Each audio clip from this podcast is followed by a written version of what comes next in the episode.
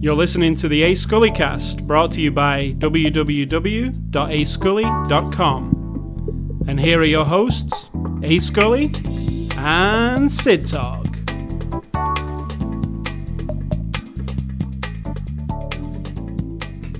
Sid Talk. What? How do you do? What? Um, how do I? How do I do what? How do you do? How That's a do? old English gentleman's kind of greeting. Which means, how are you? How are you? How do you do? I'm doing fine, thank you. And yourself? I'm doing great. Great. Um, I want to. great. right- Define great. You know when you ask people how are they, Yeah, and they say, "Oh, fine." yeah. What does that it's mean? It's so boring. Like, I don't ask if you I want don't. detail? On I don't ask if I don't care, and if I ask, it's because I care. And yeah, I want detail. If you've got a pustule thing on the back of your neck that's driving you crazy, you can tell me that because I'm asking you how you are. I haven't. And if that is part of your day of not being great, then you can tell me that. I'm not one of these people who goes, well, I don't complain much. Ugh. Makes me want to vomit. So up front here, and this is not part of after the show, before the show discussion, but No. it's something I want to bring up before we start. Neither was that. It's a small recommendation that I want to make. And we watched a comedy. We watched the whole thing. It's actually a BBC comedy that started this week in England. Um, we watched the whole thing in one night. That's how. Uh, I guess that's how good it is because we sat and watched the whole thing. Right? It's uh, six episodes. Yeah, 30 sure, minutes that's each. why. Because I never do that any other time with any other shows. I don't generally. I will. I'll, I will save a show, savor a show, but we watched the whole thing, and it's called Car Share. Car share yeah. for the M- Americans. Car Share, Car share. Yeah. and it's uh, stars Peter Kay, who's a British comedian, stand-up comedian, who all the British people are like, yeah, we know who Peter Kay is, but Americans have no idea who he is. Um, and this is available. I think it's coming to Netflix actually in the in the states, so you will get to see it eventually. But the BBC did an unusual thing that they've never really done before. They uh, on BBC.com they put the whole season up in one go, like Netflix do, like a binge watch thing. They did that, so we saw the whole thing. And uh, what did you think of it? And just explain it quickly what it was about. It's called car share, which is uh, ride share to us Americans, where you give people who are going to your job a ride with you. You take turns. It's just like carpooling, basically. Also another name for it. So it's one guy who's a manager of a store and a woman who works there, and they're now buddied up as the car share people. And it's them driving to work and home from work every day with a cup, very, very little anything else. But Yeah. you get the entire glimpse of their life Truly. And you can. You know, when you think about it, it's a comedy, but it's got that deep heart to it as well. I would uh, liken it if like Ricky Gervais's stuff, like The Office or Extras. It has like a heart to it, and it has a or Derek even, Like an absurdity that's but normal. real. Yeah. yeah, but very normal. It's like it's just like dri- when you're driving in a car with Because when she gets in the car and she's been drinking all night, I mean, you get the first impression of her is she's sort of this, you know, loves, Together, Be- loves. Beyonce and loves the little things on her fingernails, and she's just a very cookie cutter type of person. And then you get to know her a little better. One day she gets in the car and her hair is like cartoony almost, and her makeup is horrible, and her eyes are all the black is all smeared. You know, she's been drinking all night and she's drunk, so she's not. It's not like a. It's like a caricature of getting in the car in a comedy way that's funny, but you also then, as you hear the story, you just it's like two separate things. It's I thought it was good, an excellent comedy, really good, uh, a really good concept that I, I was surprised nobody had really done before. Like, I mean, we've seen episodes. Well, it sounds boring.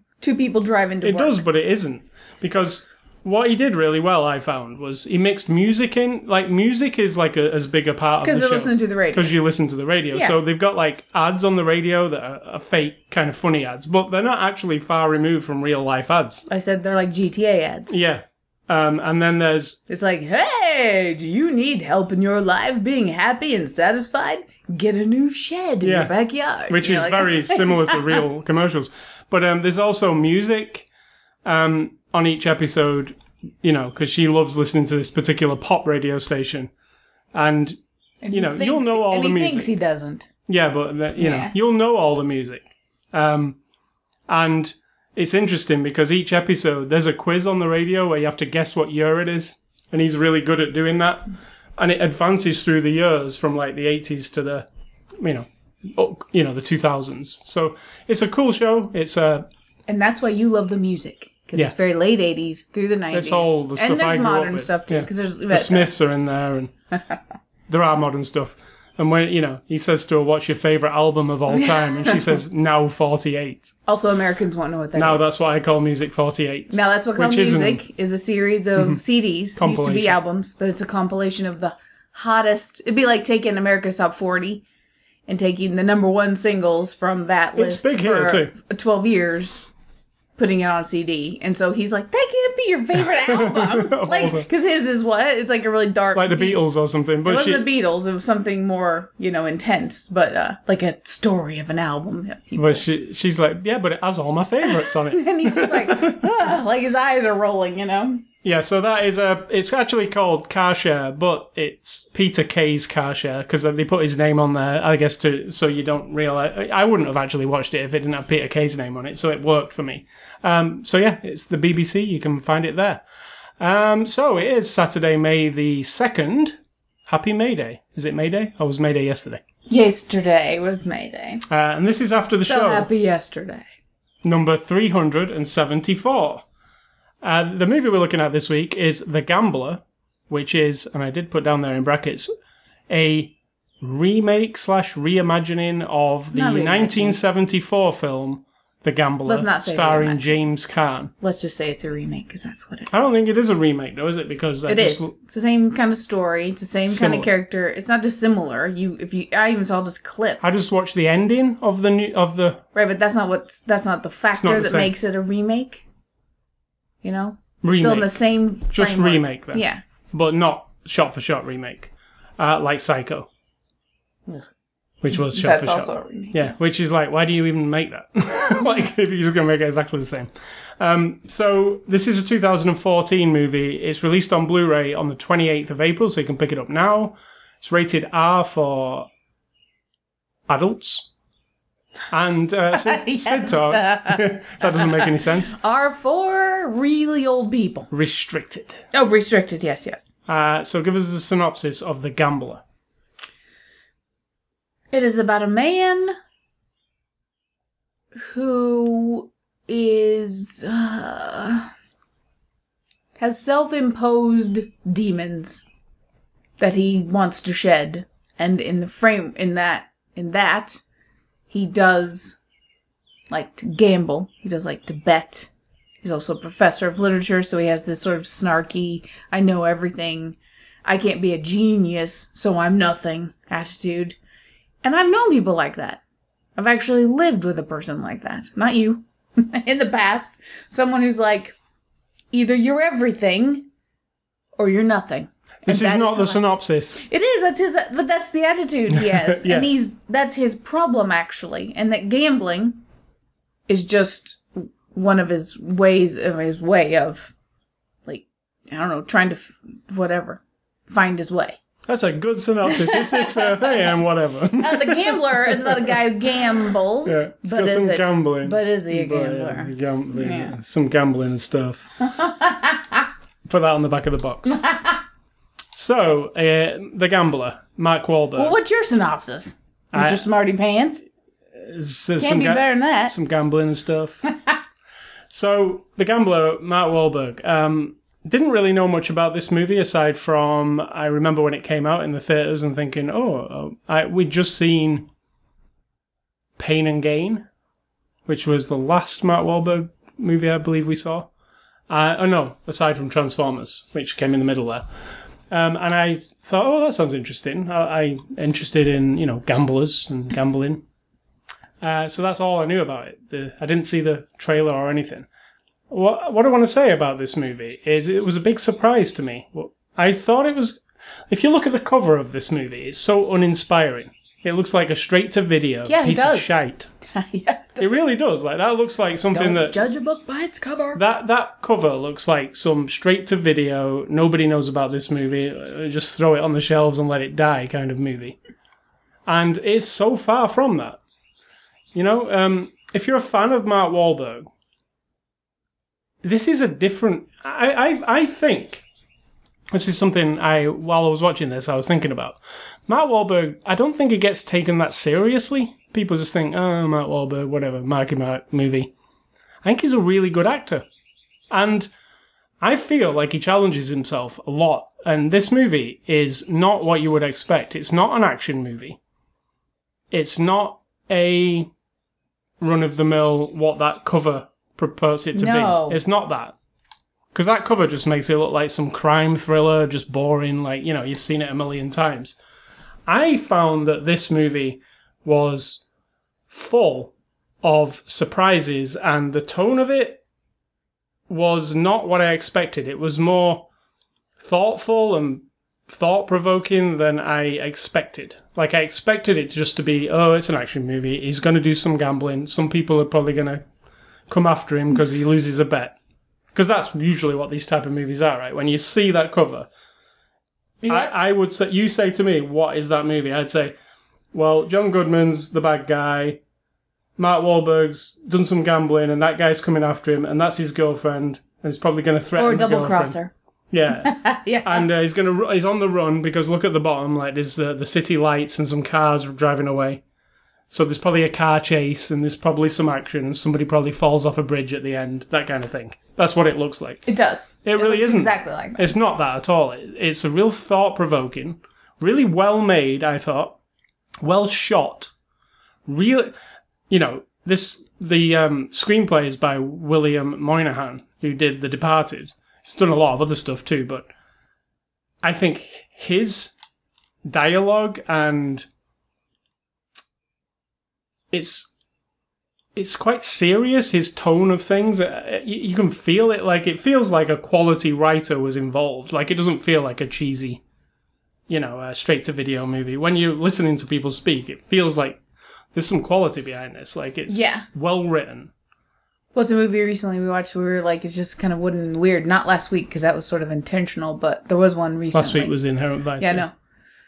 There was one where like it just doesn't feel not right. It feels overwritten, over, you know, You could say not like a natural conversation. which we said about like uh, we watched Death Proof, for instance. There's scenes in Death Proof, and I know it's supposed to be cartoonish Death Proof, but there are scenes where it's like those people aren't speaking to each other. That's just like comic book dialogue. There's something more recent that was more serious that felt that way. It was even Gone Girl. That was it. That there was a bit of times when it wasn't. There was real- at the beginning, yeah. yeah overwritten kind of. But this feels This didn't have that at all. His No. pretentiousness is very real. it's him, yeah. I have a feeling it's the writer. He seems like the kind of guy that if you got in an intellectual uh, debate of some kind, he would rip you down. I mean, I, I've um, William Monahan. When we The Departed's an amazing movie. You should go and see The Departed. Um, and I saw he, he was on the extras of The Departed talking about uh, how he came up with the script and stuff. And um, I, I always thought he had an interesting point of view. And he doesn't in the extras for The Gambler. He speaks a little bit. But the few things he said, I was like, this guy is awesome. I like his attitude. Like he he talked about like, do you remember what like he said about what he th- he has a point of view that is not really acceptable to most people, especially in the film Yeah. business. So like you are accountable for your actions. That that gambling isn't an and most people would think the other thing. Yeah. So and this comes across, especially in the John, John Goodman character in this movie. But our main character has already bought into it. Yeah.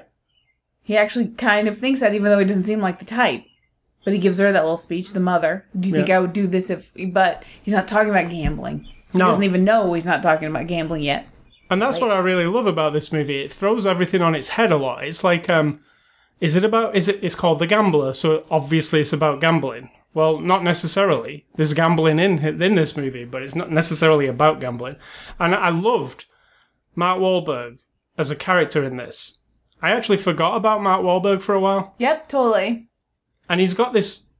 It's it's a very strange lead character, and that's what I loved about it. It's there's parts of him that are just an ordinary dude, and there are parts of him that are very detached from human from everything else. Yeah, absolutely. Like he's like, you know, his his point of views. Uh, the, a lot of his point of views match up with mine, which is interesting. I, I relate to it. Mine, totally. Yeah, But uh, most people wouldn't. They'd be like, "What the hell? This guy's broken and damaged and messed up, and like, what? Why is he thinking that way?"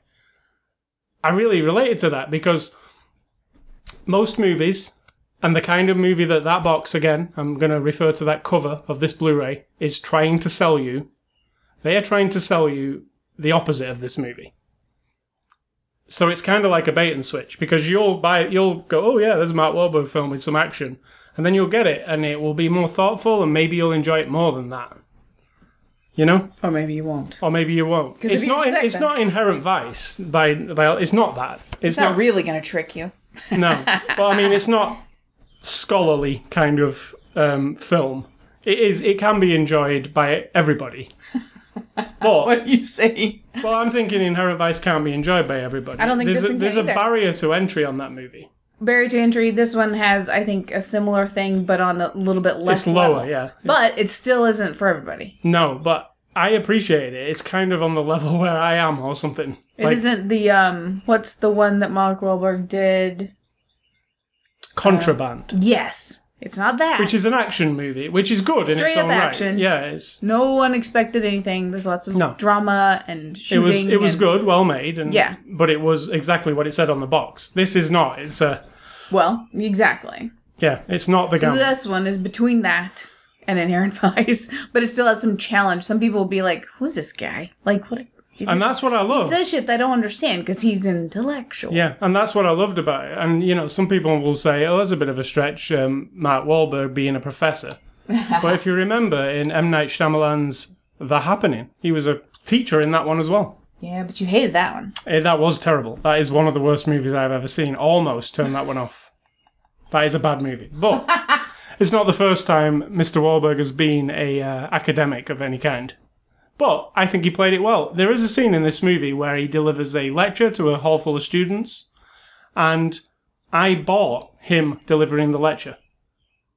I know it was a kind of Absolutely. I know it was kind of like a, the kind of lecture where you would be like, my teacher's going crazy. He's having a breakdown in front of us all. It's kind of, you know, Um, I had an American history professor in college at good old Mizzou, who on first day announced in his slumped way, sitting on his desk, legs crossed, back on his elbow.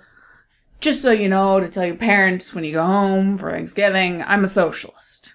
right? So, I'm not going to explain to you what that is. You can look it up. You know, that kind of thing. And this was before Just the kind internet of dry and like, and it was like I'm laying down this thing that everything I'm about to teach you, right, is mostly going to be bullshit because I'm going by the Right. book and blah blah blah, but with this overtone can't of. let my thoughts come into this. and he was dramatic, and he would slam the book on the table sometimes, and he'd slump in his chair when people wouldn't say exactly what he was, you know, the simplest thing he was trying, or when nobody would raise their hand or whatever. And there was like, you know, 200 people in the class. It was this big school. And he, you could just see it. He was over the whole professor thing and that his political and personal views were just like bubbling up right there. So this guy, That's what he's delivering, his own personal views almost. yeah, and I can see that totally, totally happening in real life. And then I said to you after the lecture, "Oh yeah, he really makes people feel good," and that is that is a, that is sarcasm because you have to see the um the Yeah. scene, and you're like, ah, I might not want to come back here to this guy, and I might want to go home and Yeah, like what's the point of going to college if you just told me I'm a lo- I'm a loser? Yeah. I'm I'm either going to be I'm either a genius or nothing. There's no in between. Like you you're you're good at it or you're nothing. That's you what might I'm as well saying. not even try. Yeah. If you're not a genius. I which And I'm the one who's going to tell you you're not. yeah. So go home. And there's one of you here that is and the rest of you whatever. so yeah, it's, that's not a good pep talk, is it? You wouldn't be good for the sports team. Um so yeah, I really I really admired this film. I liked the way it was made, the way it was shot. There was some clever I think you were trying to be a bit too clever sometimes with the cameras and stuff. You know, like uh, there's there's a bit where it's kind of blurred around the edges, like like uh, Jesse James. You know, well, that's just transitional moments, where it's trying to get you from Yeah. one day to the next. So that's totally acceptable. It's like a slide between this day and the next there's day. some really beautiful photography though, right? There's some. Uh, do you remember the the the shot that really most stood out to me was right at the beginning. Mark Wahlberg's driving his car down the freeway, and then he pulls up. He comes up a ramp where the casino is that he's going to, and he parks the car. And as he's getting out of the car, there's a car coming towards him, and it's kind of uh, what time of day is that? Where it dusk, and the car headlights are coming towards him through the glass. It just looks like a really. It's like, whoa, that's kind of artsy. When this this is not really an artsy movie, but uh, there's definitely an there's definitely you know some thought put into some of the all of the shots. I think. Yeah, it's not straight up. There's a lot of it's like hidden camera tricks. Yeah, You don't feel but nothing flashy like No. spinning around or none of that. There's a lot of following, yeah, but not overt like Punch Drunk Love or yeah, Paul or the wrestler, yeah, which exactly. is really following people. exactly. Yeah, it's not like that. But yeah, there is thought. It's not a straight up like, oh, this just looks like a studio movie. Sometimes you're right. Just pretend just like the shot down the hall of with the- Neville walking away yeah. and him grabbing the lady, and you know that's all framed was- in this long hallway that looks like an old abandoned that looks like a. Paul Thomas Anderson shot to me, like from Punch Drunk Love, like a like a long silhouetted shot. Yeah, you know, there's a there's a shot where they're silhouetted in the background, uh, which they actually used for the poster of Punch Drunk Love. Remember? Um. So yeah, it, it's also interesting. Jon Brion, who's Paul Thomas Anderson's collaborator for music in, in movies. Um, he did uh, the music. He, well, he composes as well, but he did Magnolia and Punch Drunk Love. He puts together the music in this movie, and I thought the music in this movie was really, really good. It's like a, it's not like composed music. There is some composed music, but it's mostly like It's a soundtrack. a soundtrack. Like, um, I don't know most of the songs. Pulp's um, "Common People" is in there, which I re- always love that song. And I noticed that they use a lot of that trick of here's the song for this for this scene, and then they get out of the car and it goes lower, or the radio he turns the radio off and that's the end of the song. Or they pull their earphones out and the song That's just what they call source music. they use that quite Yeah. a bit. So, but the choice of music is in camera source or something like that, where it's not just over. Yeah, it's not just played over like it's this imagine this music that's playing over somebody's life. It's actually physically in the scene, like somebody's either listening to it or it's in the car. Um, and they use that a lot in here. And I don't know all the tracks, but it was some really cool sounding tracks that really matched the movie. I thought they felt some of them felt like they were from the seventies, which is the original movie. I'm assuming, I'm not assuming they're tracks from the original movie, but they gave a vibe of a seventies thing. And then other tracks like Common People were, you know, pretty, you know, new track. Well, not new, because it Common People's like twenty years old. but And I'm a loser, baby. No, not I'm a loser. The other one. I don't like remember said, from, um, being in there. No, not back. From, um, you said it. The the choir was singing it in that room. Oh yeah, that Radiohead's "Creep," yeah, creep, but creep. but it's the version that's in the Social Network where it's a choir singing it. right. Yeah. So and that's just very I don't know if subtle, that's the actual version, but I mean, people were. but it's very it. subtle in the background. Yeah. Yeah. Um, But it's very clear that that was the whole Yeah. idea.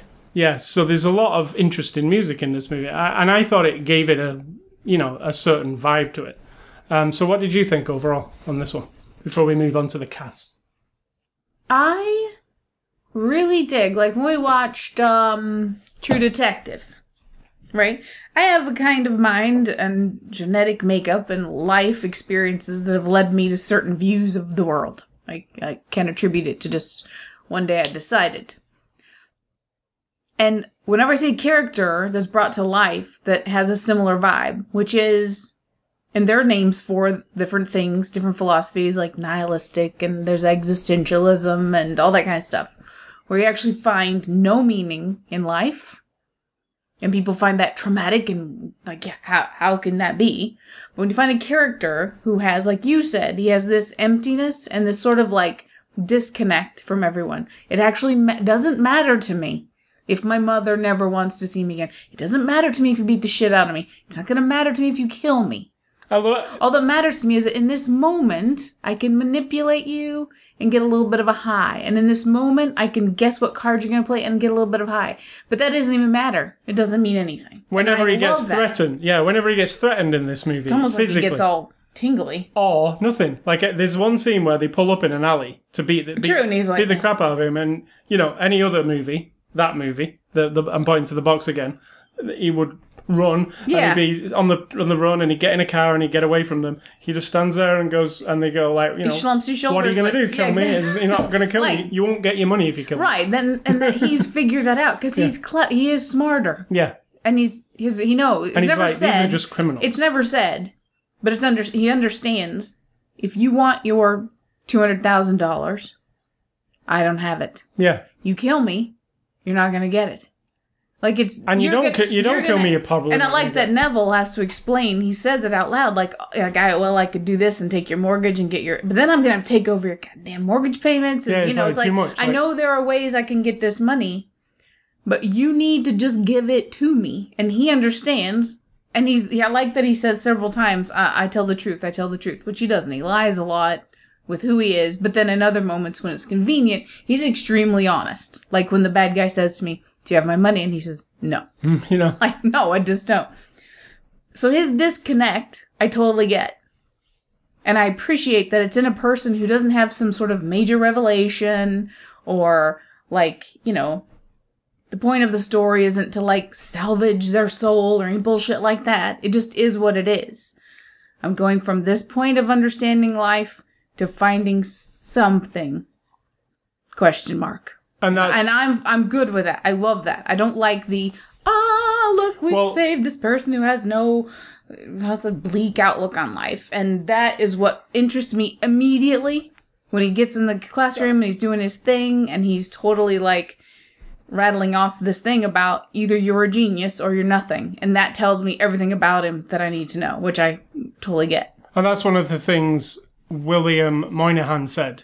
He said he's like it was untouched. This film, he wrote it, and then he then he thought, well, the studio are probably going to not like that character and want to change it.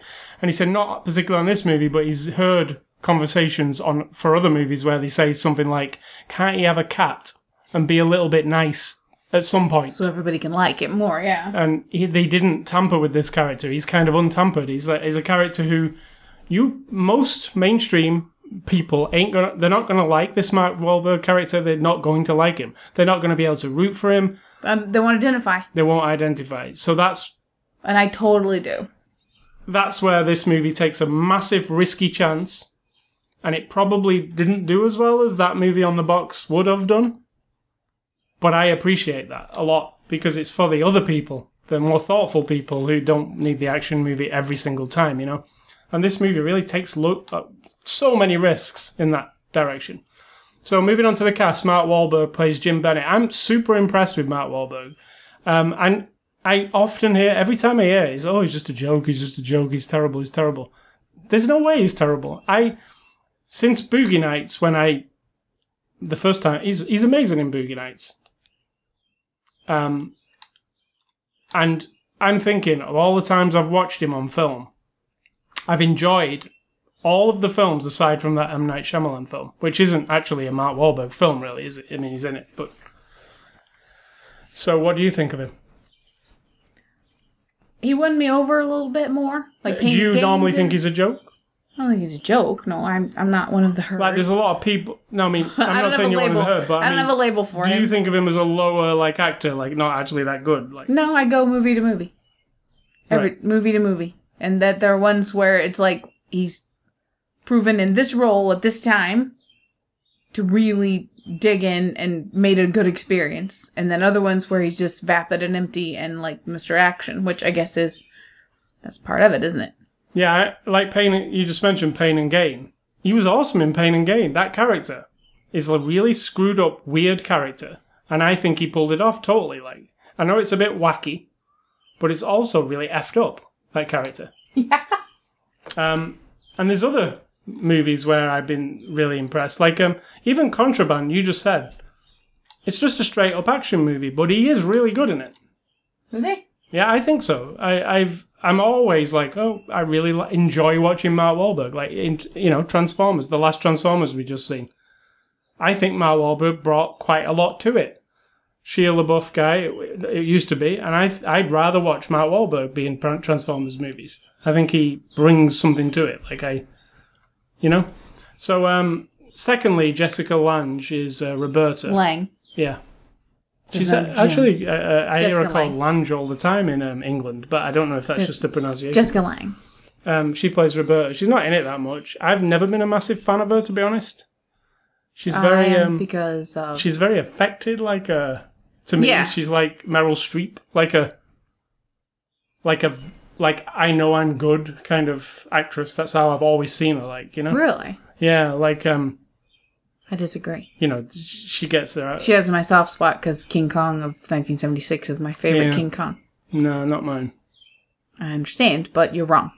Yeah, but I've never been a big fan of her. Um, and in this, it, she didn't really change my mind. You know, um, The face, the face. Yeah, she's- Oh my god. I understand that it fits perfectly with this character. She's a billionaire woman who has no. Her husband Yeah. is dead. yeah, it makes sense. Yeah, her stepfather, her father-in-law just died, who had all the money, and she lives in a castle, which happens to be the Playboy Mansion in real life. But I mean, um, I can see that that woman who has tennis lessons from a college guy who stays fit is gonna work on her face all the time. But in real life, she's worked on her face. and, what it's happens in the extras? Unsettling. What happens in the special features What? on this movie? What happens in the special features What? when you see her, Jessica Lange?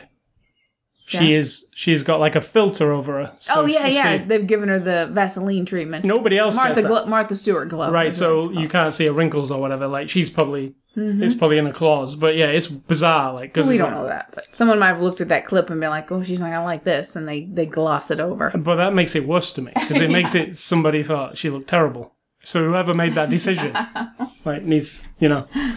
Um, John Goodman plays Frank. Uh, Now there's a person who won me over. Yeah, and I I'm- am not a John Goodman. we fan. saw him last in um, Red State, No, no, we saw him last in um, Flight. also in Flight. Yeah, Red State was way before that. yeah, And in Flight, he was an obnoxious John Goodman guy. yeah, Ugh. I think he's been something else since then as well. Same character, basically. yeah. But in this kinda- one, I'm totally sold. Yeah, I he think was good. took it exactly. He's exactly that guy, and I was impressed. on what he had to say. Uh, one of the one of the speeches he gave, um, and it really, re- you know, the, what he was saying, it reminded me of a Tarantino um, dialogue, like a very, it's a very calculated dialogue, very wordy, but it really made a lot of sense. And like even Mark Wahlberg, his character Jim, doesn't generally listen to anybody. He's just, you know, he was actually, you know, that was a person that he seemed to be taking note of. Because he, but even then he was like, are you, it's starting to help him focus Yeah. on what it is he's actually. but he's still not frightened of him and he's very frightening. Yeah, Yeah, everybody's still- frightening, and he Yeah. doesn't give a shit at all. And the other bad guy, Michael Kenneth Williams, who plays Neville Baraka. There's three bad guys. Yeah, there is a, I've got them all down there. But Michael Ken- Kenneth Williams, now he was fantastic. He stole the show for me. Very much. Uh, I know who he is. I've seen his face before. You know, he's he's one of those guys you see in TV shows and movies. I think he might have been in Agents of Shield. I've seen his face recently, but um, he's fantastic. He's this. There's these three bad guys, right? There's there's the uh, John Goodman guy. There's this Baraka guy, and there's Mr. Lee, who's played by Alvin Ing. He's like the um, Korean guy. So there's these three sides in this movie. But this guy, Michael Kenneth Williams, plays. I loved what I loved about the character was his back was up against the wall and he was confused by the whole situation. Like he, he could he could see what the situation is. I've got this dude who's borrowed money. And who I would normally just. Normally I would just beat him up and he'd give me the money eventually. But this guy, I don't. I, I, he's a, yeah. I felt. I don't know if you did that. This Neville guy actually liked it. Oh, yeah, definitely. Like it was a challenge. Like and he was. How do I like? It's like this. It's like when you have a child. I don't have any children, but I've, I've dealt with children, taking care of children who, no matter what you do to them, you Yeah. can spank them, smack them, swat them, put them on a step, put them in bed, no treats, uh, take away everything, and we're talking child child from like five to ten, right? There's there's nothing you can do to them that's going to. They already understand why what they're doing is wrong. Like They they're ahead of the curve. Understand. But nothing you do or say is going to make it stop until the consequence that they have to suffer is separate from you punishing hmm. them. You know what I mean? Like they if you keep saying you need to stop running in the street. Well, until there's that moment where the car literally almost hits them and they actually piss their pants in fear. I hopefully never get hit, but I'm just saying that's a personality trait. And this guy, Neville, sees that in the Mark and, it, and it's guy, this like, and it's this fearlessness that Mark Wahlberg's character has, where it's like, okay, I'm going to kill you, and, and Mark Wahlberg's just like, well, you do that, you never get your money. Or he just says, "No, you're not," because yeah, like I understand how this works. Like, uh, but then this Neville guy, he, you can see him. He's thinking all the time, like, I don't, I can't see a solution to this. Like, Yeah, this is like the awkward. All the other ones is easy. We just punch the guy in the face, we dip him in the swimming pool, we do whatever, and then he gives us the money eventually. This guy, there's no way. Like, I don't see a way of getting the money from him. And I see that on this Neville's face all the time, and I see it as this challenge for him. And I also see it as when he actually has to encounter him, uh, you know, to, take him, and he's enjoying it. He's like, this is a challenge for me. I am enjoying this. I will figure this out eventually, and the money will come back to me. You know, I get. and I, it's also an amount of money on from from everybody that you can tell isn't impairing no, they don't need it desperately. so that this like little annoying gnat Hmm.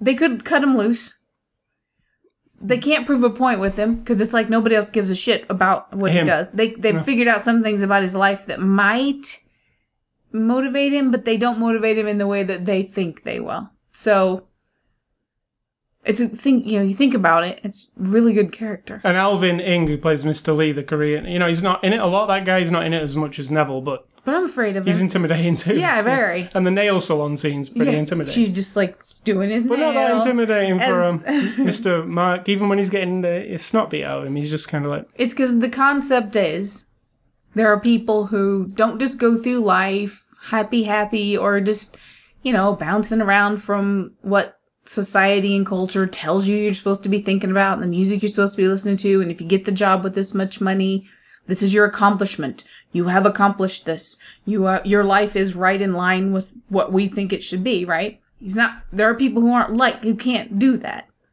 and he is like there's a numbness, right? And so the getting the shit kicked out of him, or being in danger, or doing the things that make him feel. Because he even says to her when she says this place makes me feel alive, he's like, no, no, no, that's bullshit. But Yeah. he knows that's what does it for him is the pain and the stress gives him a something, you know. yeah. Um, Brie Larson, speaking of her, plays Amy Phillips. Um, I I like Brie Larson in uh, Scott Pilgrim. She was uh, the one of the singers. Mm-hmm. She's in- really good. but in this, yeah, she's good. Like, really natural. Oh my! I Not thought. just the naturalness, but her, like the her everything is in her face. I'm getting really focused on people who act. like the like um, Catherine from Like- Inherent Vice, where it, Yeah, it's like a- if you and I are having a conversation, you say something that I think is bullshit. you can see it, It can't you? happens sometimes. I can't help it. Um, like I love you, but that's the way it is. My face is gonna go like The viewers cannot see your face. they can It's just a use screwed their up face. they can use their imagination. but in acting, sometimes that gets lost because the person is focused on the dialogue reaction and not so much the silent reaction. I know a lot of people do it, but they don't do it well. And someone like her, and yeah, the young lady from last week, there's this certain like, I get it totally, and they they're in that person, and I think that's And what? And again, compelling. again, bucking the trend of uh, this kind of movie. She is not like a damsel in no, distress. no. I was gonna say No. she's not damaged, And that's usually what would broken. happen. I was like, okay, she's going to be in trouble, and he has to say, no, it's she's not. relatively neutral. yeah, that it. This whole script to me felt I mean, they do the if you don't Yeah, but it all felt like it was. Uh, we're not going to do what everybody else does. We are going to do the another thing. Because we're focused on this guy Yeah, and not necessarily and what not it, yeah. being called the gambler is not necessarily, it is. again, but it is. but it isn't. um, and then I put down a couple of other people, and these are like um, first time actors actually, both of them. Emery Cohen, who plays Dexter, and Anthony Kelley, who plays Lamar, and they play two students who help him out. Again, both very Brand new they are, like- both of them. Unaffected. I think is the Yeah. word you would say because they just are in the moment, like fully in the moment. Sometimes it feels a little. Um, the Lamar guy, Anthony Kelley, he doesn't feel like the acting class. But Emery Cohen feels a little like I just came out of acting class and we just did this exercise where you ask me a question and I fiddle with this page in my book and I look up at you with my sad eyes, you know. But the scene in But the the Anthony guy is when he's really doing when he's shooting the hoops. And He's Amazing. talking to him. Yeah, it's just like a And natural. when he's playing basketball and he, he's tormented with his yeah, choice he's making. I mean, it's again subtlety. he's he's got to play basketball while he's doing it. Obviously, I thought I was really impressed with them all. Actually, So uh, that's the cast. Direct. This is directed by Rupert Wyatt, is a British director. Uh, he has directed a couple of British films, not anything that you would know of. One, one of them was about. Uh, I've always wanted to see it, but never got around to seeing it. But it's about four dudes escaping from prison in the sewers. They go through the sewers, escaping the prison. It's called uh, The Escapist, um, but I've not seen that yet. But the big movie that he directed um, a couple of years ago was uh, Rise of the Planet of the Apes which is awesome. I love it, but it's like a director for hire kind of job. Like they need a director for a big movie and then they hire one, don't they? The Gambler's more about. I think we see what this director's about, what he what he visually can do and what he brings to it. Because it doesn't look like it was just slapped together to me. It looked like somebody was very thoughtful. oh yeah, very thorough. Um, so yeah, I was impressed. Um, and you can't really judge a director who's a first-time director doing Rise of the Planet of the Apes because those kind of CG movies, they're so.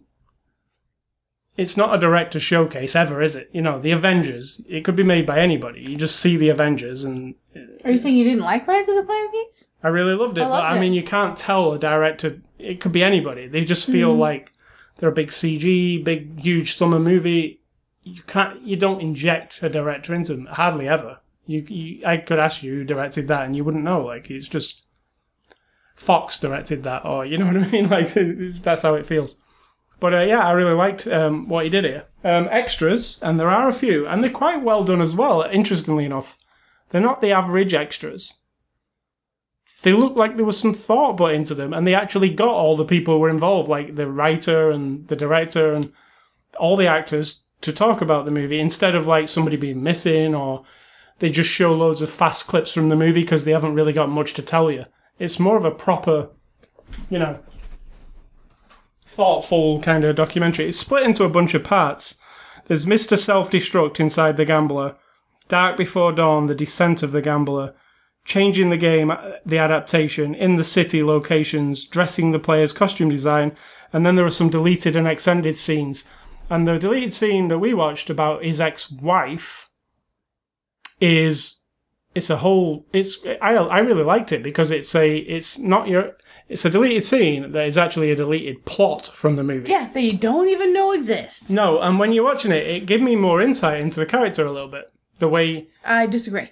Well, the way he behaves with her, I and the child, it was just a little bit more to make up a picture of him. For Yeah, me. but it doesn't tell you anything about the guy we saw in the movie at all. Like if you think about it, there was absolutely nothing to his motivation. There's nothing in his nothing. It's just a separate thing. There might have been other things that could have been stuck around through the movie that kept referring to them, but other than that, it's just I, I, I wonder that they removed that because, um, you know the bit where he talks about like he realizes that she's with a dude and there's dude stuff there. Like I don't think he would even be asked about that.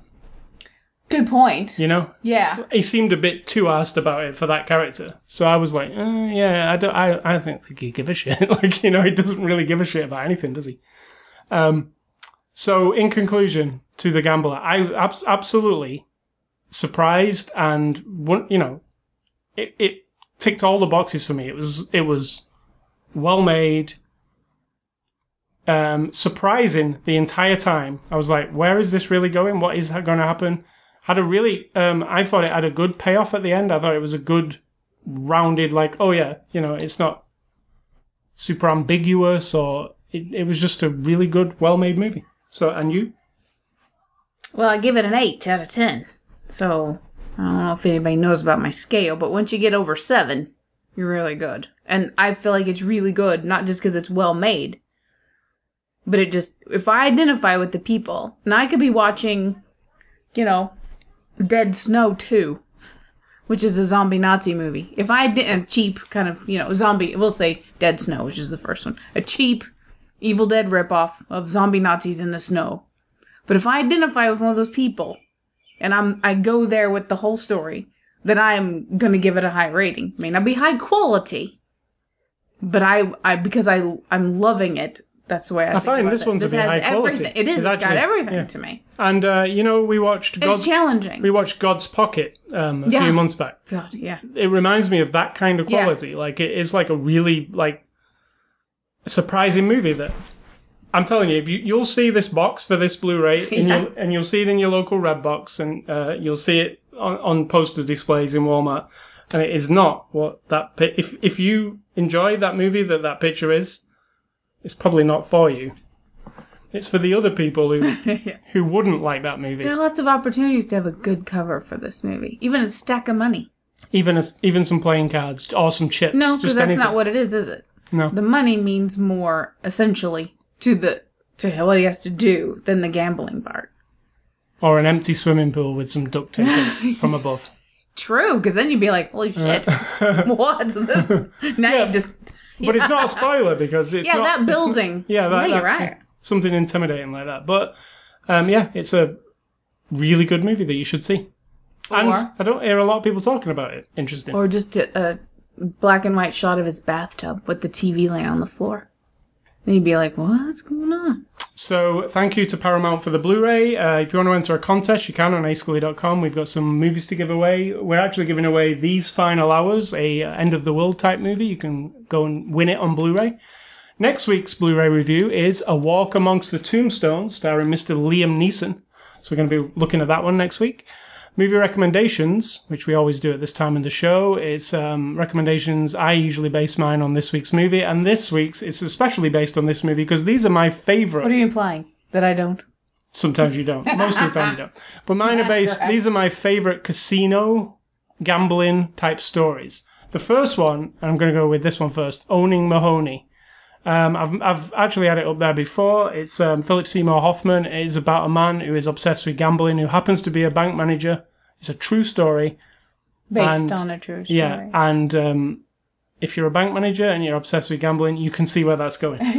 Um, and the other one is The Cooler, which stars another of Paul Thomas Anderson's people, William H. Macy. And that is a really cool. Have you seen that one? The Cooler. No, He's like falls in love with a girl on the on the floor of the. no. She's kind of she's a prostitute. Yeah, it's it's a really interesting movie too. So they're my favorite casino based gambling movies. And personally, as a person, gambling I, I have no interest in it at all. I've never been to a casino. You know when you see slot machines and stuff. I, I'm al- you know if there's a place and there's a slot machine, I'm always looking, going, is there a video game? Because slot machines, what a waste! What a What if waste! there was a GTA slot machine? No, Because you'd be like, why can't I just play GTA? I want to play GTA. so yeah, gambling. How about this? They have a they have a thing. You sit down, you're playing GTA, and you can drive to a casino in the game and gamble. Mm. Uh, come on now. If you were sitting here at your desk playing GTA, there was a casino. If real money's to. involved, I have to lose money. No, okay, I get you. I don't want to like put. I don't want to lose money on it. I don't know if people know. People don't know us, but we are so opposite. That's how I kind of operate. Like, I, like how I see it is, there's a thing. It isn't actually that much fun to me. I don't want to put money in and pull a handle. I, I, that's kind of boring. And yes, I see I could come out with a thousand dollars that I didn't have, but most, as all most people know, Ninety-nine you're going to come out. If you went in with a hundred dollars, you're going to come out with none of those dollars if you use them all, right? I mean, you, And here's me. Got hundred bucks. Yeah. Are Fuck you, do you This think is- it's fun though? The Yes. The do, no, I do not. Like it's it's like, can you do that for me? And if you win it, give me the money. Like that's that's. Yes. Yeah, I don't want to do it. I, I am the queen of balancing, barely balancing the elements, I'll say the ingredients of a person who is pretty self destructive, but likes a comfortable life. Now, those two things don't go together generally. I have learned in my 40s, I'm almost 50 now. Holy shit, I'm 47 and a half. If anybody's interested, almost. You're not you're not almost fifty. That's almost 50. That's closer to 50 than I was five years ago, or last year, or five minutes ago. Um, is that I, I prefer the comfortable life, but if given, like, it's a, it's a teetering thing. Like a teetering thing. You see what I'm saying? I'm on the cliff all the time. There could be a moment when it's like, oh my god, I like sitting in dark, creepy bars and getting lost in the anonymity of it. I like sitting in casinos where it's, I don't like the people of the casino. If I could go by myself, and if I learned how to play poker, that'd be bad. Because I would probably really get into that. But I like the idea, I like the feeling, even though I don't like losing money. I do of feel putting fifty dollars on a number on a roulette wheel, and that little that thing of like, oh my god, oh my god, oh my god, if I get if I win and then you lose, then it's like, hmm, where can I get another fifty dollars? you know, And I do, but I do feel even in this movie the um, excitement of the mo- you know the moment. I feel it more than the the main character does, who's kind of neutral about it. He just win, lose, whatever. But uh, yeah, I, you know when it's all riding on black in this movie or whatever, I, d- I feel the excitement of it. I just don't want to don't want to do that myself really at all. I have no interest in it. as your wife, I like that about you. So uh, Sito, what are your uh, rec- recommendations? Mine are you'll be you'll like this one is there will be blood because I feel like that guy. It wasn't Daniel Plainview. yeah that it it wasn't even about what you think it's about it's it's truly about just steamrolling everybody like there's no it isn't about getting rich it isn't about striking oil it isn't about anything because like when he f- goes to the church and says oh yeah he's he's using his steamroller method of getting what he wants which is to steamroll everybody To be, but the I've won over every single person. Like, it'd be the, the best. not won over them. Just smash him. He doesn't Yeah. give a shit. Like he doesn't care. He's he's the thing you think is his goal, which is to get rich and not be poor. You know, because he's we see him through his whole life, but that's not it. So there will be blood, and then Wonder Boys because there's another professor studenty kind of, and it's kind of quirky and. I think now if I watch it, it'd be more pretentious. It is a bit. but it's it's a fun little bit of a thinker, not big time, but Michael Douglas and um old Spider Man, isn't it? Tobey Maguire. Yeah, old Spider Man. Yeah. Cider House Rules. Yep. True. So Old uh, Spider Man, as if it's like how many years ago? we've got a new one coming. So we- we're on the third Spider-Man coming up. not the third. There was people before him who were Spider Man in movies long time It was ago. that guy in that 60s Spider-Man Yeah. movie who I can't even remember who that was. Um, so uh, games and A Scully stuff. Not been playing that much this week, but Project Cars comes out at the end of this week. What Project Cars is? It comes out on next Friday. Is this is really interesting actually. Um, Slightly Mad Studios they made the Shift series of games for EA, and they those were some cool racing games. And then they didn't really like the way EA was doing business, so they left EA and they they're you know a bunch of dudes who are professional developers and they were like what are we going to do next? So what they did was they on kickstarter they said we're going to we're a racing team. You've seen our work. You've played our games we want to make the ultimate racing game and we want it to be a community driven thing so we're going to do this kickstarter and if enough people are interested we will take the money and take our team of people who've just been laid off from EA because we didn't like working there, and um, go and make this new game. And it's going to be called Project Cars because that's just a code name for this new game that's going to be coming. So let's just say it's about cars and Project Cars. So this was a couple of years ago. So they go on Kickstarter, and yes, there are a lot of racing enthusiasts who are interested, who kickstarted it, uh, myself included. Nice. and it what originally was going to be well we're just going to make a small racing game and we'll you know it's 20 bucks and you'll all have it. You know we'll we'll make it. It'll take us about you know 6 months and you'll have this cool racing game. Well that just kind of snowballed and snowballed and ideas got pitched and people like Aston Martin came forward and said you know what? We really dig what you're doing here. Like you can use our cars, and then Ferrari said you can, we can, you can use our car, and all this started to come together. And what has actually come out of this whole thing, Project Cars, is, and they kept it, they've, it, the official release is called Project Cars. They didn't change the name, which I think is really cool because it's it's it's crowdsourced roots are still in it. Well, it comes out this week, and it's a full retail game. It's on all the consoles. Ooh. It's on the PC, which is where I'm going to play it, and it's also on the Wii U. It's on it's on all the major consoles. So from this small little thing, it's become this full thing that, from all the preview builds and everything that they've been showing off, rivals Gran Turismo, which is amazing for this very small. It's like 16 people who made it. Gran Turismo is made by like a thousand people, and they've got all these cars in it, and they've got like 30 different tracks. They're all based on, re- well, they are real world tracks. So you can drive around Silverstone, you can drive around. And because it's Project Cars, it's not just one set of cars. It goes from there's, there's go karts, There's like normal cars, like a Ford Fiesta and things like that. There's Formula One racing cars and everything in between. So it, Project Cars really is what it is. So I dug out my racing wheel out of my um, closet this week. It sat right behind me. Every wife's favorite piece of furniture. Well, it- it's it's just here with my computer, but I've got I've got a racing wheel and a racing stand, and I played a bit of um. This is what I've been playing this week. I played a bit of Grid Autosport, which was a racing game from last year, with the wheel, and I, as soon as I did it on the PC, I was like, playing racing games with a wheel is just an amazing experience. It's just how they should be played. Like, it's Well, yeah. Playing with the controller is just a very mild representation of driving. When you're actually holding a wheel and you've got f- your feet on pedals, it just adds so much to it. It's like I don't know why I haven't dragged it out before, you know. So I'm going to be playing Project Cars this week, and I'm going to play exclusively with the wheel. Um, you know, because that's how you should. And it's really cool because I've got this race stand, and I can just put it under my desk, pull it up to my desk, and then when I'm done, I can just move it out of the way. Like why wheels are inconvenient for a lot of people is you have to clamp them to your desk.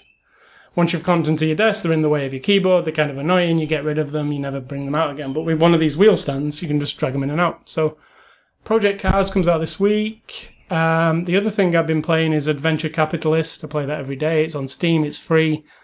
I don't know what the appeal is to it. I, I cannot tell you. you click things, money. You get more money. You click some more, some more money. Is that's all it is. Hmm. It sounds a lot like sitting in a casino pushing buttons. Yeah, but there's no real money involved. But that's what I'm saying is that's the appeal. There's some weird hypnotizing thing about it. You're gambling and losing. Well, you're not gambling. You're just basically losing all the time of your life to push those buttons to see fake money getting made. Those people think, at least, my time, trading my money and my time will maybe get me something out of it. Plus, I get free drinks. True. And then finally, for my stuff this week, Big Brother UK, which is one of my favourite TV shows. It's a bit. It's a very. I don't know. I've I've loved it for a long time. Um, they've just announced their release date for this year's show, and it is the 12th of May, so it's like 10 days away. Um, it's early this year because it normally occurs. y- You know when it actually occurs normally the week of E3 because E3 happens and then there's then they True. do the. So it's about a month early. Uh, this year's Big Brother UK is called Time Bomb, so they're going to be messing with the concept of time. They say, uh, and uh, I can't wait. It's like I, it's one, the perfect summer TV show for me. It's on every single day. You can watch it when you eat your dinner. It's like an hour long, feels substantial, and it you know no matter how much you hate the people when they all go in, there's something to like about people as you go through it. Aside from last uh, celebrity one where you didn't like um what's he called Perez Hilton. Perez Hilton, Perez. who didn't win. You Yeah, but I stopped watching because I, I just thought. Katie ugh. Price actually won. Um, he he got booed out like at one point, so because he was being a tit. But um, Really? That's exactly what they wanted. yeah, So annoying. But uh, yeah, this is not the celebrities. This is the uh, And British Big Brother is way different than American. yeah, very people different. know. Very. I mean, I don't know. I've watched American for a long time. Uh, it's still very. I've seen clips from the. Uh, they had Julie Chen on uh, Howard the other day, and she was talking about the American one, and it's it's pretty much the same. Uh, they have a they have a twist. They, married couples, dated couples. You mean do things like that? It's different for them every year. I mean, it's just. What do you mean? It's the same as it always was, or it's the same as the British one? Same as it always was Oh, right. American, but they have like a you know imposters. The thing about the British one is it's very oriented to the public. The public votes everybody in and out. Yeah, and They're they don't- involved at every show, every eviction, yeah, it's it's a and it's on seven days a week. a popularity contest of sorts, whereas the American one, it's a game, like a game show. They play against each other and they Vote each other. vote out. each other out. Yeah, so it is very different. So uh, that's my stuff for this week. So Sito, what's for dinner? Tonight is going to be, I think, either rice or couscous, but I'm thinking couscous because it's faster with some mushrooms in it and some Quorn nuggets. Quorn, Q U O R N, which are the chickenless chicken nuggets They're really good. because we don't eat any chickens anymore, and some vegetables. That's about it. I made bread today with my, our nephew. You did. get has, he has a Roman supper, or a, like a he belongs to the Latin in the Latin club. He's been learning Latin for five years now. This is his senior year, and he started in eighth grade, I think. And he belongs to the Latin Club, and every year they have a banquet. Yeah, that's what it is. And they wear togas. We got material to make. He wouldn't let me see him in the toga, of course. And uh, his contribution to the dinner was to make some Roman style bread, which is the night before you put some flour and water and yeast together, you let it sit all night, mix in some more flour, and you bake it on a stone in the bottom of the oven, which we did. And I couldn't have any of it. I could just smell it and make it. It was really fun. and My advice yes, kind of along the lines of this character and what I was saying. That like I mean, you know my motto is don't let people, you know, if you don't think for yourself, people are going to think for you. Someone is doing it for you. So that also means if you're going through your life and everyone's telling you that you sit down your butt every Sunday afternoon and watch college football because that's what we all do and if you don't, you're a piece of shit because that is some of the attitude. When you tell people you don't like that particular thing, you get this weird look like, what are you doing with your life? And some people can be intimidated and led and manipulated into that thing because other people have decided, well, this is meaningful. Now, if you're like me, meaning is subtracted from everything in life. I, I have to find it. It isn't handed to me on a silver platter. You tell me something's important, and I'm going to look at you funny. Because I'm going to be like, what do you, I don't feel that. I don't think that. Why am I supposed to think that's important? And it's the same thing with meaningful things, you know? Just because I don't like a movie and you, you do or whatever, that's a small thing. But it can be anything. Like, I, I, I don't find meaning in life. And I don't, it doesn't happen just because everyone else has told me, oh, but there is. Oh, you have a purpose. Everybody has a purpose. Life is full of meaning. Well, you know what? I have a lot of women who tell me that life is only meaningful if you have children. Otherwise, there's no point. I don't have children, so there, there goes that one out the window. A lot of people say if you don't have a career, if you haven't established a career, you know, or you don't you- have pets. and you have like you don't have the 401k and you don't have your money set aside for retirement and you don't plan to buy some stupid condo at the end of your thing and you don't blah blah blah. Well then what's again what's the point? Why are you going through the motions of some stupid little job if you don't have a career? Well i don't have a career either. So there goes that meaning in my life. You can't tell me it's meaningful and i'm just gonna buy into it because i don't believe you and that doesn't mean that my life is lacks joy or en- enthusiasm. I'm sort of everything, right? I get very pissy and very snotty. I react to things that I think and that I feel. You can't convince me I feel something or that I think something. And that needs to go for everything. Like, there's got to be somebody listening to this who sits in a group of people doing an activity on a regular basis and they feel completely empty. As if they are burdened with that moment. They don't know what else they want to do necessarily. Like if I had to sit and watch football with somebody all afternoon or go to a baseball game with somebody on a regular basis, not just once for an event, but you know, hey, we're going to baseball again this week kind of Yeah. thing. I would sit with this emptiness of there are so many more things that I could be doing with my time. This is actually sucking the life out of me. I feel like I'm a drained pool. you know what I mean? Like there's nothing to me right now. Nothing in this experience is giving me anything. There have to be people listening who do this all the time. And I don't mean just because you sit at your job and you're kind of bored. Like, get over it. That's, that's part of life sometimes is like your job. You're trading your time for some money and that's it. But, I mean, so don't let people convince you that something's wrong with you because the thing that they think is meaningful or important or whatever it is, you don't have that in you. You don't naturally feel. There's nothing wrong with you. I mean, there might be, but I'm I'm not a psychiatrist or a mental medical doctor. There's something saying, wrong with all of us. in absolutely, absolutely. That's but there's advice. nothing wrong with you sitting there being like looking at everyone around you, thinking, "What is wrong with you people? You've all drank the Kool Aid. Like I don't get it. Like I'm looking, I'm looking at all of you from the outside in, and I'm wasting my life here doing this thing that I don't get.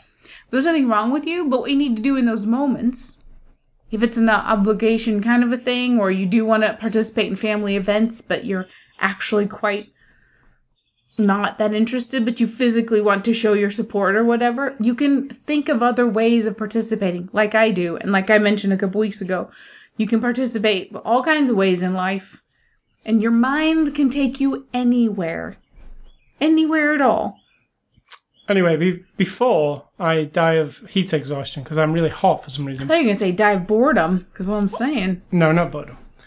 I want to remind you about our website. What is it, 81 in here? Yeah, 81. Yeah, you're not going to die of heat exhaustion, Mr. British, British person. I'm hot. But um, yes, I want to remind you about our website, sayscully.com, sitsa.com, Twitter and Facebook. You can catch us on those social media platforms. Is that what they're called? I don't know. You can catch uh, this podcast on these podcast I ain't hip with the kids. platforms. I'm going to say platforms a lot. So uh, you can catch it on the Stitcher platform, the Zune platform. Is there is there a Zune platform anymore? The iTunes platform, the Apple Watch platform. Catch us on all the platforms. um, yeah, and you can also email me at, the- on the email platform, aiscally at. Don't email Sid Talk because she doesn't like the platform of email or being harassed by you. Also, stay classy. I don't even know what that means. Stay classy, Mr. Mark Wahlberg. Um, yeah, I think you should do more thoughtful roles like this and, you know, less of the action movies. Thank you. and I'm going to say think for yourself, because if you don't do it, someone will do it for you.